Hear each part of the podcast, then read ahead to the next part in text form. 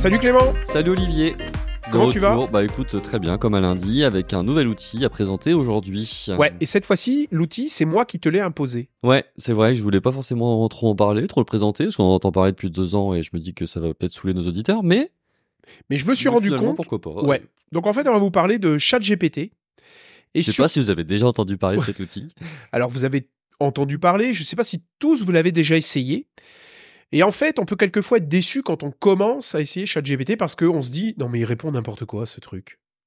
Et j'ai eu la chance, l'extrême bonheur, je dirais, de d'assister à une de tes présentations sur l'IA parce que tu travailles beaucoup sur l'IA, Clément.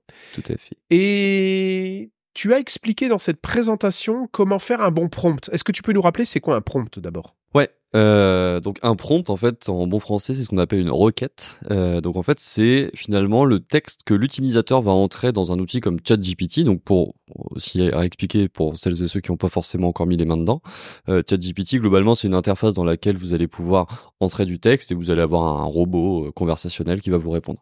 Donc le texte que vous entrez dans cette zone de, de texte là, globalement, c'est ce qu'on appelle un prompt. Ça répond à ta question? Ouais, tout à fait, tout Super, à fait. Merci. Donc en fait, euh, ChatGPT, c'est très simple à utiliser. Ah oui, c'est ultra simple à utiliser. Vous avez une fenêtre euh, un- sur un navigateur web dans laquelle vous allez avoir une zone dans laquelle vous pouvez écrire.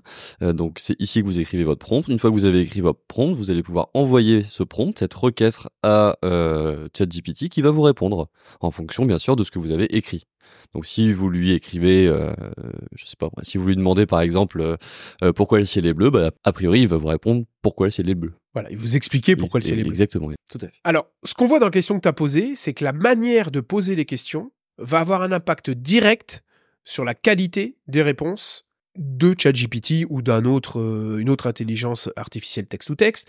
Et là, à la conférence que j'ai assistée où tu, tu, tu expliquais comment écrire un prompt, tu as un truc, alors il n'est pas de toi, je pense, Non, il est Mais pas moi- de moi. moi j'ai adoré et c'est vraiment euh, la démarche qu'il faut pour écrire un bon prompt pour avoir une bonne réponse. Est-ce que tu peux nous rappeler ça pour euh, Ouais. nos auditeurs de podcast? Parce que bon, alors pour remettre un petit peu de contexte, hein, euh, dans cette zone de texte là où vous écrivez votre prompt, vous pouvez en effet écrire pourquoi le ciel est bleu, mais vous pouvez aussi écrire des choses beaucoup plus complexes, beaucoup plus longues, pour finalement inciter le système à aller vers euh, quelque chose de plus scientifique, quelque chose qui est plus tourné pour les enfants euh, de 5 ans, pour leur expliquer par exemple pourquoi le ciel est bleu à un enfant de 5 ans. On va pas le faire de la même façon que si on l'explique à un météorologue qui a bossé 20 ans chez Météo France. Donc, la façon dont vous vous adressez à un, un grand modèle de langue va avoir une influence directe sur la sortie. Il y a un truc que j'aime bien dire, moi, c'est euh, quand, j'explique un petit peu le prompt engineering, c'est euh, je, parle de gigot. Alors on parle aussi de ça en industrie chimique, hein, ça c'est garbage in, garbage out. C'est-à-dire que si vous donnez un prompt un petit peu euh, pas terrible en entrée, vous risquez d'avoir une réponse pas terrible en sortie. Globalement, l'entrée va avoir une influence directe sur la sortie. Donc c'est important de bien rédiger ces prompts et donc de faire ce qu'on appelle du prompt engineering, c'est-à-dire de la rédaction de prompts de manière un petit peu euh, avancée. Alors avancé, ça veut pas dire qu'il faut avoir un bac plus 12 en prompt engineering, mais ça veut dire qu'il faut au moins avoir en tête des choses qui moi, enfin en tout cas qui pour moi me paraissent importantes. Et quand on commence avec le prompt engineering, l'idée c'est de pas parler à un outil comme ChatGPT comme si on parlait à Google, mais c'est d'essayer de formater un petit peu sa question, son prompt, pour avoir une réponse qui soit la plus pertinente possible. Alors, est-ce que tu peux nous donner ton truc Ouais. pour écrire le prompt le plus efficace possible? Moi, il y a un- un- une façon d'écrire les prompts que j'utilise assez régulièrement, qui vient pas de moi encore une fois, ça vient de quelqu'un qui s'appelle Mathieu Cortési, qui travaille sur l'intelligence artificielle, qui est assez présent sur les réseaux. J'avais bien aimé son approche, surtout pour euh, bah, pour celles et ceux qui n'ont jamais mis les mains dans, dans des outils comme ChatGPT. Il dit voilà, pour en gros écrire un prompt, vous pouvez utiliser une méthode qui s'appelle la méthode actif, donc A-C-T-I-F, et il explique ensuite chacune des lettres en disant bah A c'est l'action, c'est-à-dire quelle tâche vous allez demander à l'intelligence artificielle de réaliser. C'est le contexte, c'est-à-dire l'environnement, les exemples que vous pouvez lui donner pour lui donner le, pour donner à, cette intelligence artificielle le maximum de matière sur laquelle il va pouvoir s'appuyer. T, la tonalité, le style de votre réponse. I, l'identité. Vous allez demander à ChatGPT de prendre le rôle de quelqu'un, d'un expert informaticien ou euh, d'un euh, cow-boy euh, du fin fond du Far West. Et F, le format. Est-ce que vous voulez une réponse formatée en bullet point, en tableau ou en grand paragraphe de 500 mots Et globalement, en suivant finalement cette méthode, c'est-à-dire en suivant ces cinq lettres, on va pouvoir écrire des prompts qui sont euh, suffisamment conséquents et dans lesquels il y a suffisamment de contexte pour que l'intelligence artificielle derrière vous renvoie des réponses qui soient le plus pertinent possible. En tout cas, plus pertinente que si vous aviez juste écrit une requête Google. Est-ce que tu peux nous donner un exemple euh, de prompt écrit actif, un exemple complet, d'accord, avec donc euh, ces euh, cinq lettres. Ouais, actif, ACTIF. Donc, alors, bien sûr, ça va pas dans l'ordre, sinon ce serait trop simple. Donc, on, reprend actif, action, contexte, tonalité, identité, format. On va commencer par le i, l'identité. Donc, on va donner un rôle à notre intelligence artificielle.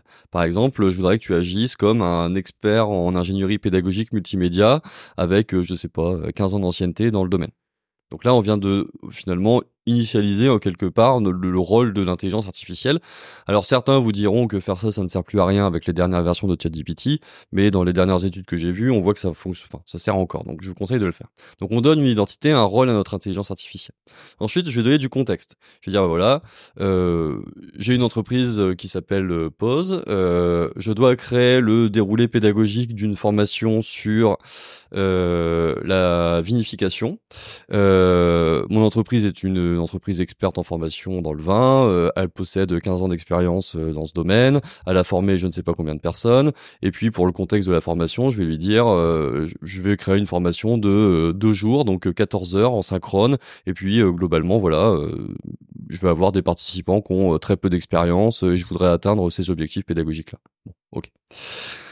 donc ça c'est le contexte. Je lui donne le maximum d'informations finalement pour que bah, il sache un petit peu qui je suis et qu'il puisse me répondre de manière plus précise. Ensuite, il y a le A, l'action. C'est là concrètement qu'est-ce que je vais lui demander à mon intelligence artificielle? Et là, je vais lui dire, bah, je veux que tu me rédiges le déroulé pédagogique de mes deux jours de formation dont je viens de te parler juste avant. Donc là, c'est assez court, mais on peut bien sûr aller plus loin et puis rajouter des phrases. Et puis ensuite, il y a les deux derniers, hein, le T et le F, la tonalité et le format. Donc par exemple, je peux lui dire euh, d'écrire dans un style euh, formel. Et puis, je lui dis, euh, donne-moi ta réponse sous forme d'un tableau avec quatre colonnes. En colonne 1, je veux le numéro de la séquence. En colonne 2, je veux les horaires. En colonne 3, je veux la description de la séquence. Et en colonne 4, je veux, je sais pas moi, le matériel disponible pour réaliser cette séquence. Donc là, on voit que j'ai suivi en fait de manière assez euh, systématique. Systématique, ouais, voilà, c'est très processé, hein, mais euh, c'est intéressant, je trouve, d'avoir ce process en tête parce qu'il est assez simple avec le A, le C, le T, le I et le F, on s'y retrouve assez facilement. On a actif, ah ouais, ok, ça revient tout de suite. Et puis, bah, ça permet d'avoir finalement un prompt, encore une fois, qui ressemble pas à une requête Google. Hein. Euh, vraiment, là, l'idée, c'est d'avoir quelque chose qui soit assez construit, assez conséquent et qui ait suffisamment de contexte, parce que plus vous allez donner de contexte à un grand modèle de langue qui, qui font tourner ensuite des outils comme ChatGPT bah, plus vous allez avoir des réponses qui sont pertinentes et qui s'approchent finalement de euh, ce que vous attendez. Moins vous lui en dites, plus vous avez de chances qu'il soit loin de la vérité. Donc je pense que c'est très important, cette façon d'écrire le prompt pour avoir la qualité de, des réponses. Tu peux nous en dire un petit peu plus sur ChatGPT? C'est gratuit, c'est facile de s'inscrire? Euh, alors oui, euh, oui, c'est facile de s'inscrire. Vous vous inscrivez très facilement sur le site de OpenAI. Donc OpenAI, c'est la maison mère qui euh, qui pousse ChatGPT. ChatGPT, c'est l'outil en lui-même et depuis tout à l'heure, je parle de grand modèle de langue. Derrière ChatGPT, vous avez le grand modèle de langue qui s'appelle GPT. en version gratuite, vous allez avoir accès à la version 3.5 de GPT et il y a une version payante en effet qui coûte une vingtaine d'euros par mois où vous allez avoir accès à la version 4 de GPT. La différence entre les deux, c'est quoi? C'est que globalement, la version 4, elle est, entraînée sur 10 fois plus de paramètres que la version 3.5. Alors, on ne sait pas exactement, donc euh, s'il y a des puristes, euh, me tombez pas dessus.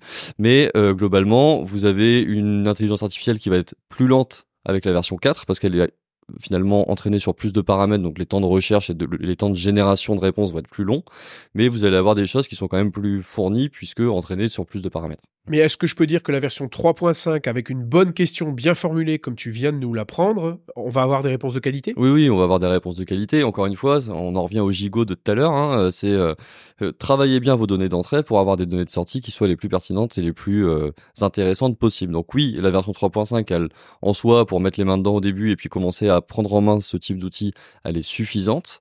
D'ailleurs, hein, pour information, la version 3.5, elle fait toujours partie, je crois, du top 10 des meilleurs modèle de langue euh, qui tourne aujourd'hui, donc en, février 2024. Donc euh, oui, c'est un très très bon outil. Bien sûr, vous avez beaucoup moins de fonctionnalités que si vous payez. Si vous payez, vous pouvez faire tout plein de trucs en plus. Vous allez pouvoir euh, rajouter des documents, copier des liens, aller chercher des infos sur Internet, accès aux plugins. Enfin bref, vous avez tout plein de trucs en plus. Mais déjà, pour s'entraîner et pour faire des petits trucs, bah c'est quand même je trouve très intéressant. Donc n'hésitez pas à y aller. Si vous voulez en savoir plus sur l'intelligence artificielle, je vous renvoie au podcast que tu as enregistré cet été avec Lucie Dorn. Ouais, l'été dernier, on a fait euh, Rendez-vous en Terre artificielle, 5 ou 6 épisodes, je crois, sur euh, l'intelligence artificielle. Bon, avec les données de l'époque, hein, donc euh, bah, c'est toujours intéressant d'aller jeter une oreille parce qu'il y a des choses sur, en effet, l'histoire de l'intelligence artificielle, les usages dans la formation, etc. Donc on essayait de démystifier un petit peu l'intelligence artificielle à, à cette époque-là et en 6 mois, ça a évolué à une vitesse folle. Hein. Mais en effet, je vous conseille d'aller écouter l'émission et puis je vous conseille de tester parce que finalement, avec des outils comme ChatGPT 3.5 ou il y en a d'autres, hein, des gratuits, je pense à Perplexity, je pense à Bard, il y a plein d'outils gratuits qui vous permettent finalement de faire de l'interaction comme ça, texte to texte, donc d'échanger avec des chatbots intelligents. Et bah, quand on commence à mettre les doigts dedans, on se rend compte que c'est quand même très intéressant pour faire tout plein de trucs, euh, écrire des objectifs pédagogiques, concevoir des déroulés pédagogiques, concevoir des scripts pour des podcasts, réaliser des storyboards, j'en sais rien, créer des voix off, créer des articles de blog, enfin bref, on peut faire plein de trucs. Donc, euh, mais ça reste un outil. Voilà. Donc, euh, bien l'utiliser, c'est important. Tout à fait. Et quel que soit l'outil que vous utilisez, ChatGPT ou tous les autres, Bard, etc., la façon de poser la question, les questions sont très importantes en fait. Ouais. Là, c'est primordial. Et l'autre truc qui est primordial, selon moi, c'est euh, la pensée critique, c'est-à-dire prenez un peu de recul sur la réponse, puisque vous avez forcément des choses qui sont fausses dans ce que dans ce qui va vous être poussé. Hein. Le principe de ces outils, c'est des outils de, je vais pas rentrer dans la techno, mais c'est des outils probabilistes, c'est-à-dire que finalement, quand vous posez une question, il va aller chercher dans sa réponse les mots qui ont le plus de probabilité de sortir les uns à la suite des autres. Donc, euh, en fait, il a toujours cette tendance à vouloir combler du vide. Donc vous pouvez lui demander n'importe quoi, il va combler du vide avec euh, n'importe quoi. Donc prenez toujours finalement ce recul et une vision un petit peu macro pour vous dire ok qu'est-ce qu'on me raconte là, est-ce que je vérifie les sources, comment je les vérifie, etc. etc. Clément, Clément, mmh je viens d'essayer un prompt actif Vas-y. dans la jungle. Mmh Alors j'ai demandé à ChatGPT 3.5, donc j'ai suivi tes règles. Alors peut-être pas exactement dans l'ordre où tu l'as dit, mais j'ai quand même tout suivi. J'ai écrit Je suis Olivier, je suis le vieux singe de rendez-vous interdigital. Je veux que tu me dises pourquoi Clément est le jeune singe. Peux-tu me répondre en tant qu'auditeur de nos podcasts et de façon familière en une seule phrase? J'ai peur. Plus c'est 3.5, donc il, ne peut pas aller chercher sur Internet. Vas-y, vas-y, j'ai hâte. Alors sa réponse c'est Clément est le plus jeune singe car il y a encore beaucoup de bananes à apprendre à éplucher dans vos podcasts. Ouais, bon, voilà. Donc, ça, ça, ça recoupe ce que je venais de dire juste avant avec la pensée critique. Hein. Prenez toujours un petit peu de recul sur ce que vous répondent ces outils-là. Et je pense que c'est vraiment une, une des compétences à, à, développer. Mais non, moi, euh, je pense que tu as encore beaucoup de bananes à prendre à éplucher. Enfin, je veux dire, voilà, c'est la sagesse et la fougue. Sûrement. Merci beaucoup, Clément. J'ai beaucoup insisté pour que tu euh, nous fasses ce podcast sur ChatGPT et surtout la façon d'écrire un prompt de façon courte hein, et rapide. Ouais, bon, là, on vous a montré la méthode active, mais il y en a. Euh, Ouais, mais elle est simple.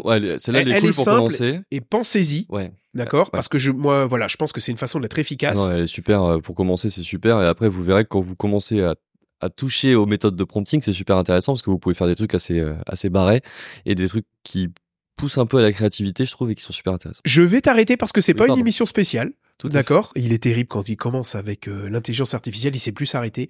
Merci beaucoup Clément et on se retrouve où? On se retrouve sur, euh, bah, sur les internets, hein, sur rendez-vous-interdigital.com, Facebook, LinkedIn, X, anciennement Twitter, et puis euh, la semaine prochaine pour un nouvel outil. Ce sera toi la semaine prochaine. Tout à fait. À l'intelligence artificielle ou? Ah non, pas du tout. Tu vas voir, on va, carrément changer de monde. Ah ouais. Je vais t'inviter dans un monde euh, différent, qui est reposant. Reposant. Ouais. C'était pas reposant? Si, c'était reposant, mais non, tu actif. en tout cas, ce qui me fait plaisir, c'est que j'ai encore beaucoup de bananes à t'apprendre à éplucher. Ouais. Merci en tout cas à toutes et tous de nous être fidèles. On se retrouve la semaine prochaine pour un nouvel épisode. Salut, Clément Ciao